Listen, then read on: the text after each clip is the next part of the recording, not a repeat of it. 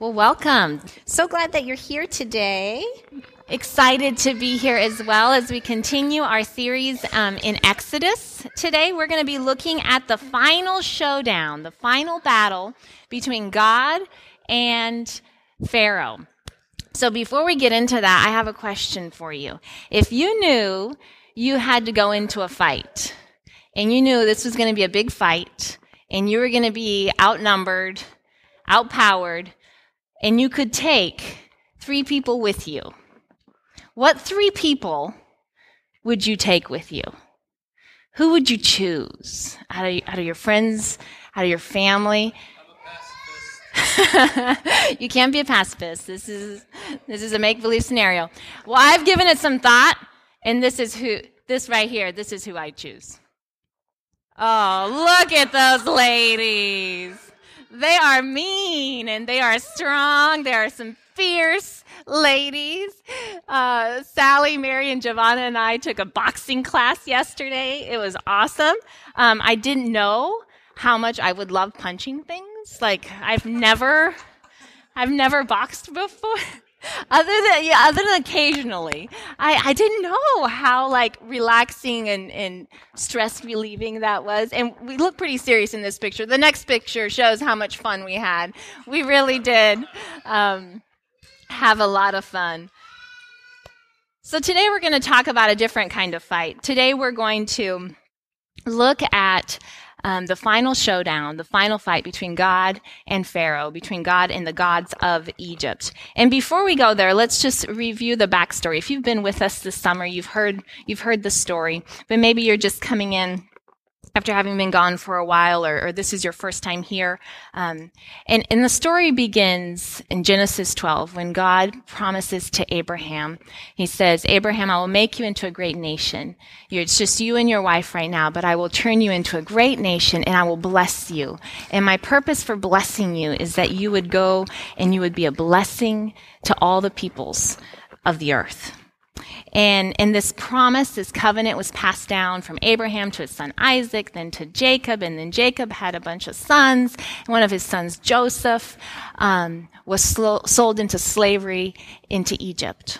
And God was with Joseph, and God raised him up from a slave in a foreign country all the way to the second in command in Egypt. And eventually, Joseph brought his whole family to Egypt, and there they prospered and they grew into a great nation. But years passed, and the Pharaoh, who was, was friendly towards the Israelites, um, died, and new pharaohs came along, and they'd forgotten Joseph, and they'd forgotten what he had done.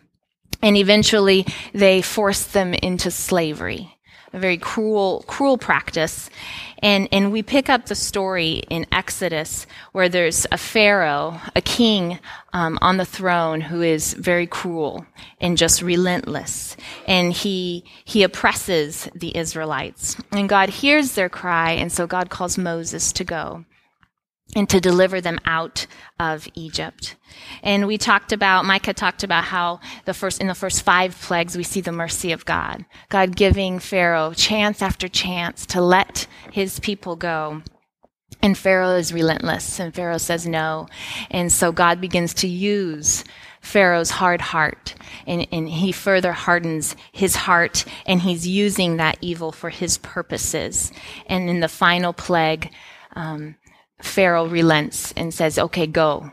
And, and after the devastation of the final plague, where every firstborn male um, in, in Egypt died, the Israelites were asked to leave by the Egyptians, and they were given all the supplies they need. They were given riches, um, gold and silver, and they were they were given their freedom. And and through this, the Israelites who knew this was impossible, who had lived in this cruelty and oppression for generations saw the power of God and they saw God do the impossible. And yet, after they left, Pharaoh had a change of heart. And Pharaoh changes his mind. And so then this, today, we're in Exodus 14, and here's where the final showdown between God and Pharaoh God and the gods of Egypt happens. Before we read this story, let's, let's pray. Dear God, we just ask that you would be here today, Lord, as we read your scripture, as we seek to understand what lessons you have for us, God, that you would make it come alive for us. Lord, that we would see you and that we would be able to apply what message you have for us today.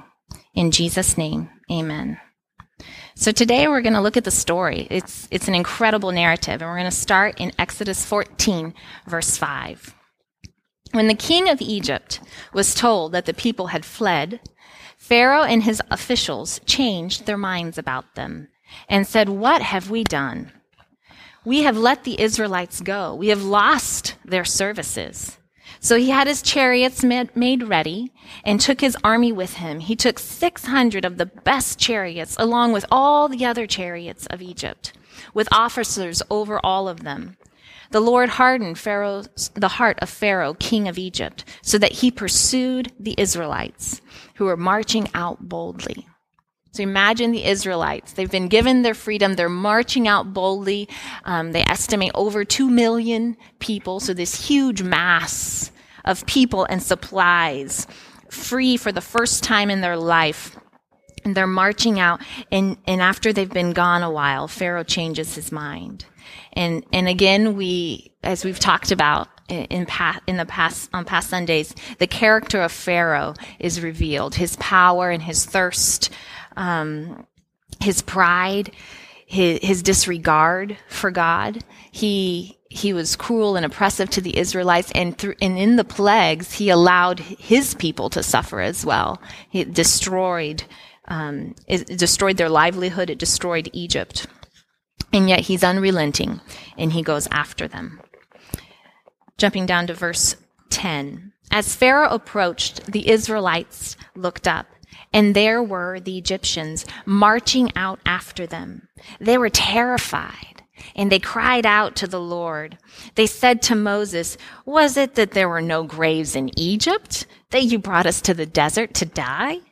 What have you done to us by bringing us out of Egypt? Didn't we say to you in Egypt, Leave us alone, let us serve the Egyptians? It would have been better for us to serve the Egyptians than to die in the desert.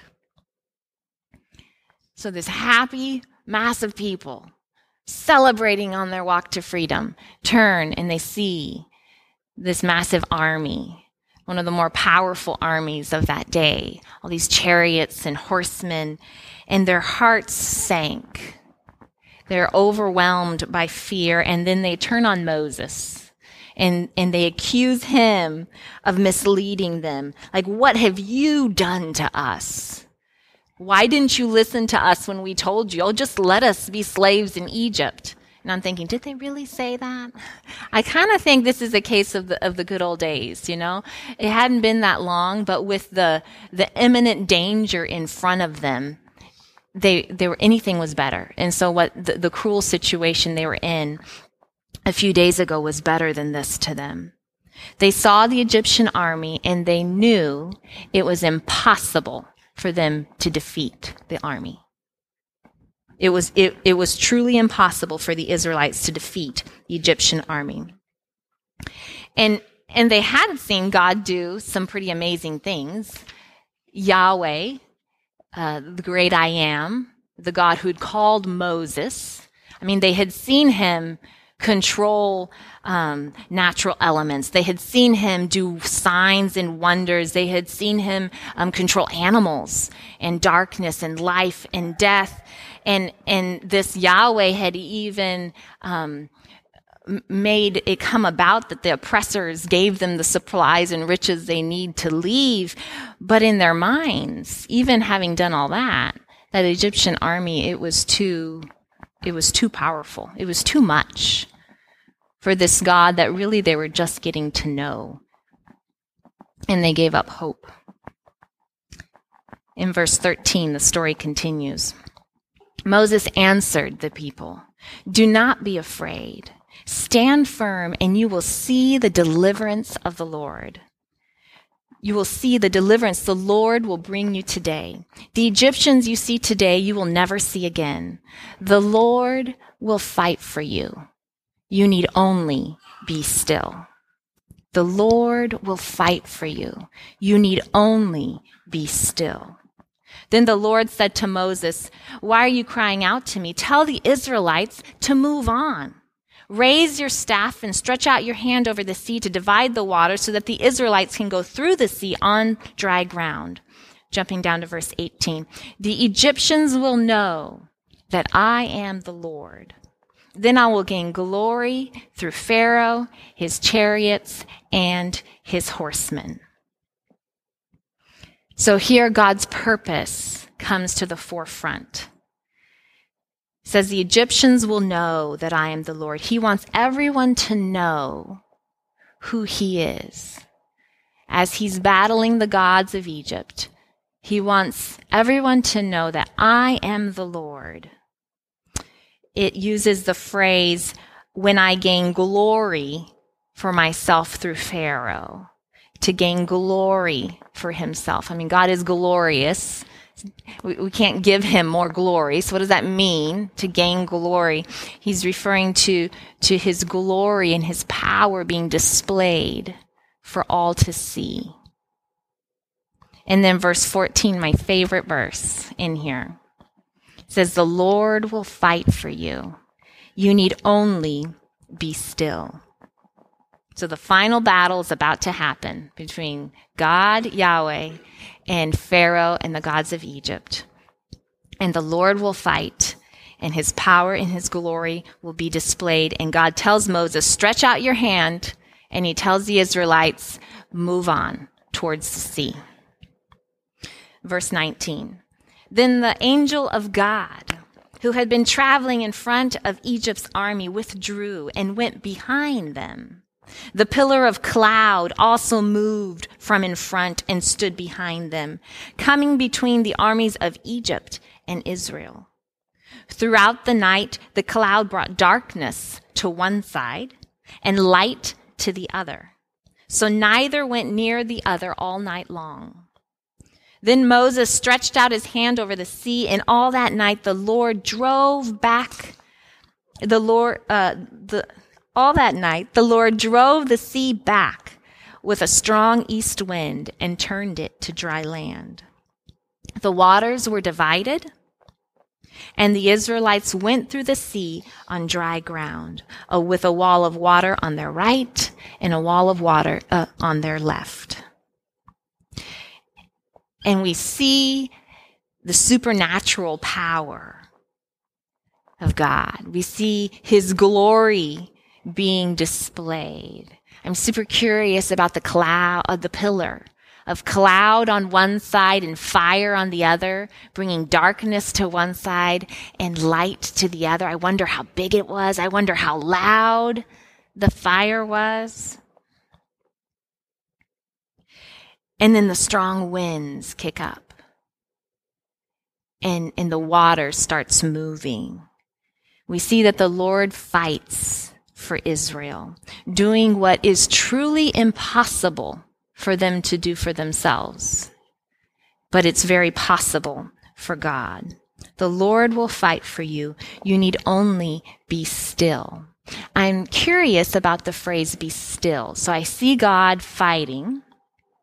But often when I think of being still, uh, and being still before the Lord, I think of meditating and quiet, sitting, sitting in a field by myself and being super calm and peaceful. And I love that. And I want more of that. And God, God calls us to be still in that way, um, before Him sometimes. But I don't think this environment was like that. Like this night was chaos. Um, you had this huge pillar of cloud and fire crackling. Um, there's the wind, and so just the natural elements are loud. You have over two million people camped, and they've just been given the order to move on towards the sea, so they have to break camp and wrangle the kids and go that way. I wonder if they heard the army behind the behind the pillar of cloud. Like there's a lot going on. So, so what does it mean to be still before the Lord, especially on a chaotic night like this? I believe that means to to pause and with and have the presence of mind and the presence of heart to to just put a pause on the frantic what am i going to do now and and to to rely on god and to look for what he's doing to witness his power and then to follow his leading in the midst of that chaos so what does it mean to be still before god when you're in a in a situation that's crazy. It's, it's to rely on God, to watch and witness his mighty power, and then to follow his leading in that seemingly impossible situation. And this is what happens to the Israelites. Here's the end of this story. Verse 23. The Egyptians pursued them, and all of Pharaoh's horses and chariots and horsemen followed them into the sea. And during the last watch of the night, the Lord looked down from the pillar of fire and cloud at the Egyptian army and threw it into confusion. He jammed the wheels of the chariots so they had difficulty driving. And the Egyptians said, let us get away from the Israelites. The Lord is fighting for them against Egypt. And God said, I will gain glory for myself. My, my power, my glory will be revealed to all people. And the Egyptians say, the Lord is fighting for them. Verse 26. Then the Lord said to Moses, stretch out your hand over the sea so that the waters may flow back over the Egyptians and the chariots and the horsemen. Moses stretched out his hand over the sea and at daybreak the sea went back into place. The Egyptians were fleeing towards it and the Lord swept them into the sea. The waters flowed back and covered the chariots and the horsemen and the entire army of Pharaoh that had followed the Israelites into the sea. Not one of them survived. But the Israelites went through the sea on dry ground, with a wall of water on their right and on their left. In that day the Lord saved Israel from the hands of the Egyptians, and Israel saw the Egyptians lying dead on the shore. When the Israelites saw the mighty hand of the Lord displayed against the Egyptians, the people feared the Lord and put their trust in him and in Moses, his servant. So the final battle, the final showdown here, with this supernatural pillar of fire and cloud, with the strong winds that have parted the sea and dried the seabed, all this going on and Pharaoh still decides to follow the Israelites into the sea. His heart is still that bent against God, that he follows the Israelites. And Yahweh, the one true God, sweeps them away, and not one of them survive. So I'm going to pause the story right there. Um, as a kid, I loved watching cartoons.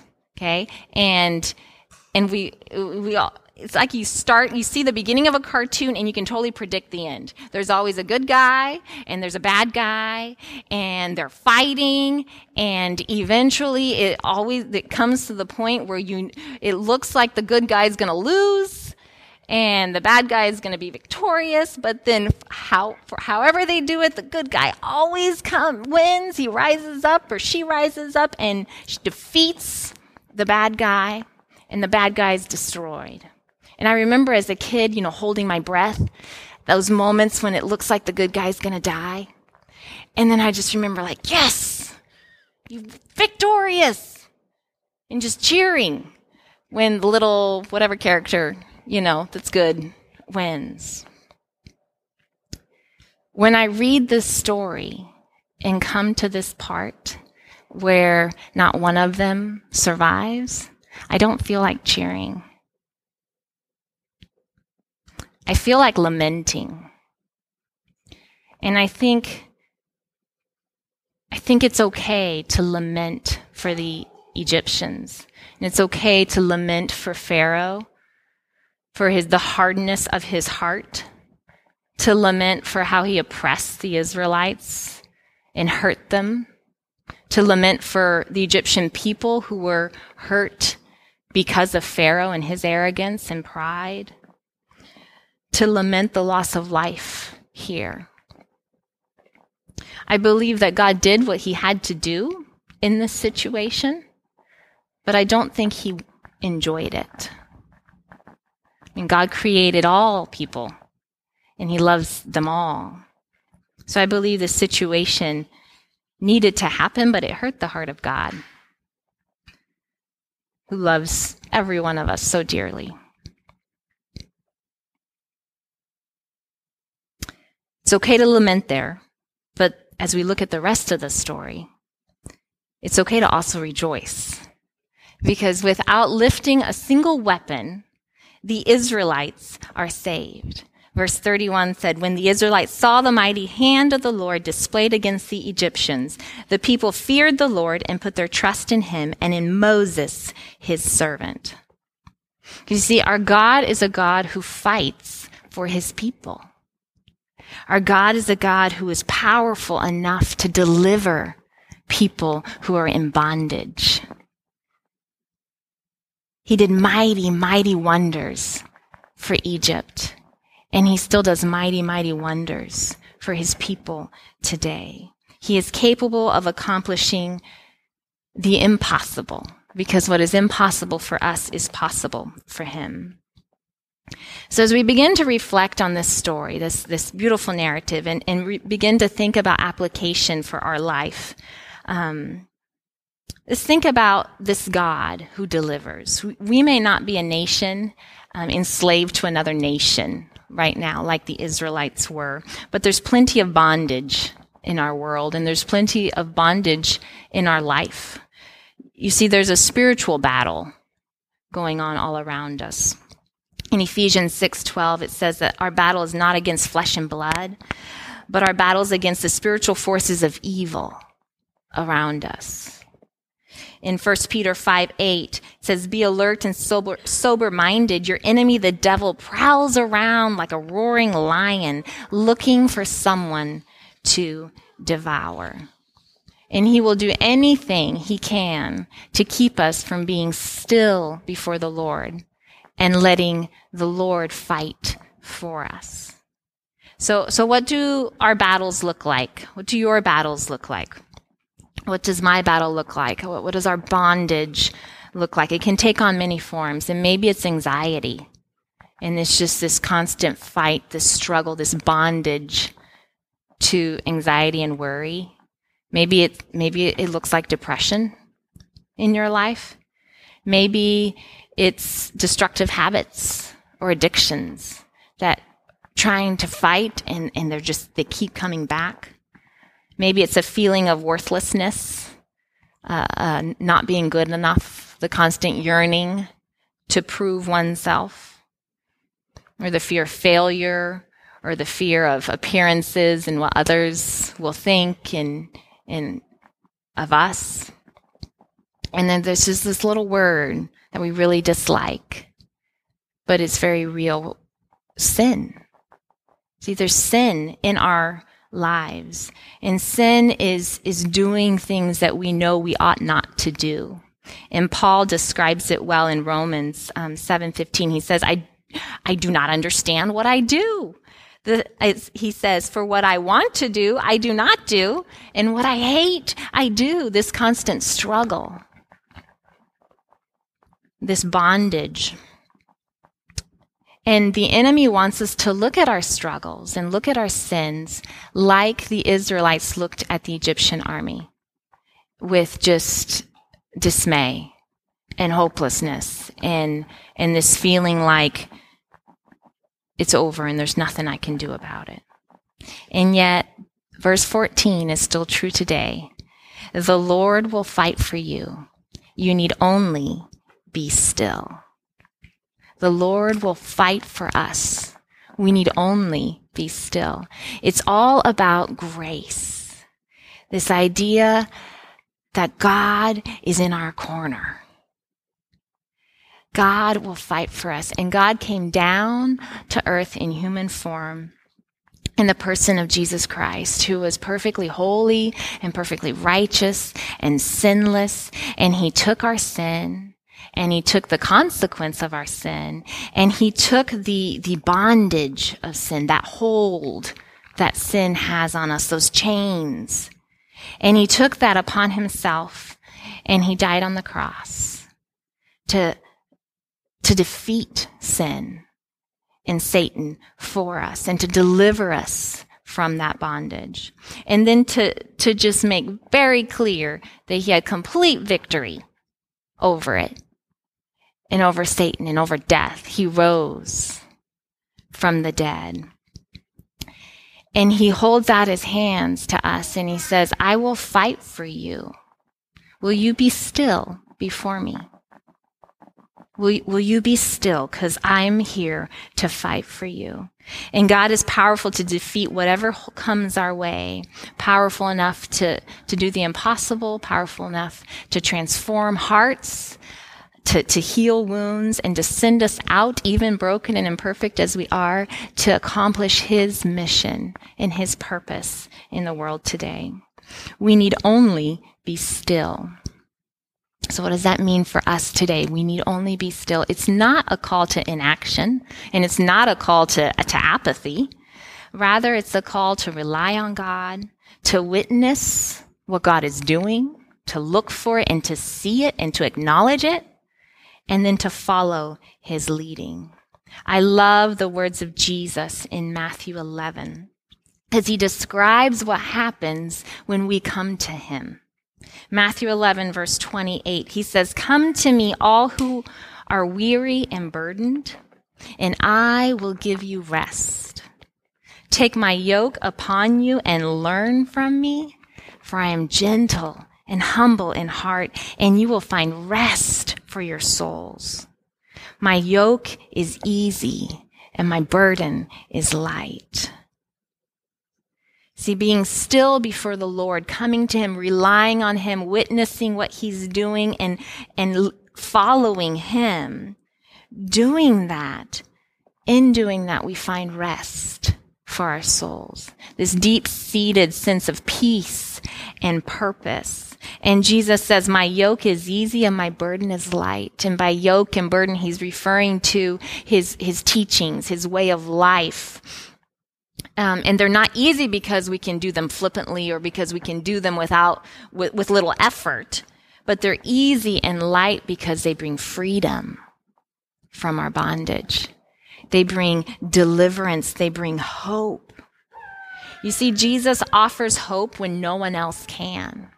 Jesus offers hope when nothing else can. And grace means we don't have to earn it, that it's freely given. Romans 10 verse 9 says, if you declare with your mouth Jesus is Lord and believe with your heart that God raised him from the dead, then you will be saved. It's turning to God and saying, I believe in Jesus. I rely on you. Show me what you are doing. Let me witness your work. Show me what to do. Let me follow your leading. And please, God, fight my battles. Fight my battles. So, our invitation today is to be still before the Lord and to let Him fight for us. And maybe today, for the first time in your life, maybe you're here today and, and you're wondering, oh, maybe I, should do that. I should, I should give Him commit myself to Jesus.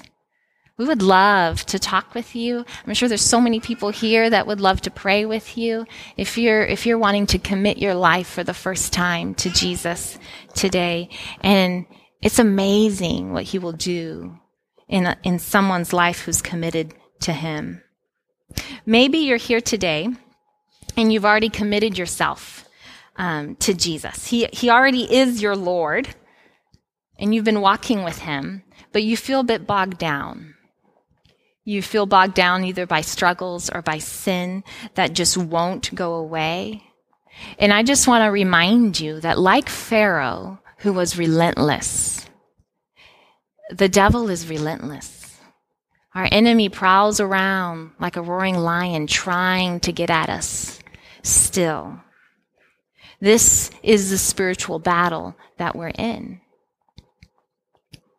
And yet, there's a really encouraging and hopeful thought here, a truth that, that we have to talk about. We may be in battles right now, but the outcome of the war has already been determined by Jesus on the cross. The devil has already been defeated, and sin has been conquered. The devil just hasn't conceded yet. He hasn't surrendered. He hasn't given up yet. But the war has already been won. So if you're in a difficult season right now, maybe you're facing some hard things or some struggles, I want you to know that the Lord fights for us. We need only be still. And in Jesus, we find freedom and we find hope and we find rest. And what is completely impossible for us is totally possible for God. So let's remember this week the Lord fights for us. We need only be still. Let's pray. Dear God, we just thank you for who you are. Lord, we thank you for your love and your mercy. God, we thank you for how you just wrap us up in your arms, Lord, and, and you're gentle with us. And Lord, you're also a mighty warrior who goes before us and you fight our battles. And, and God, we're just in awe of you.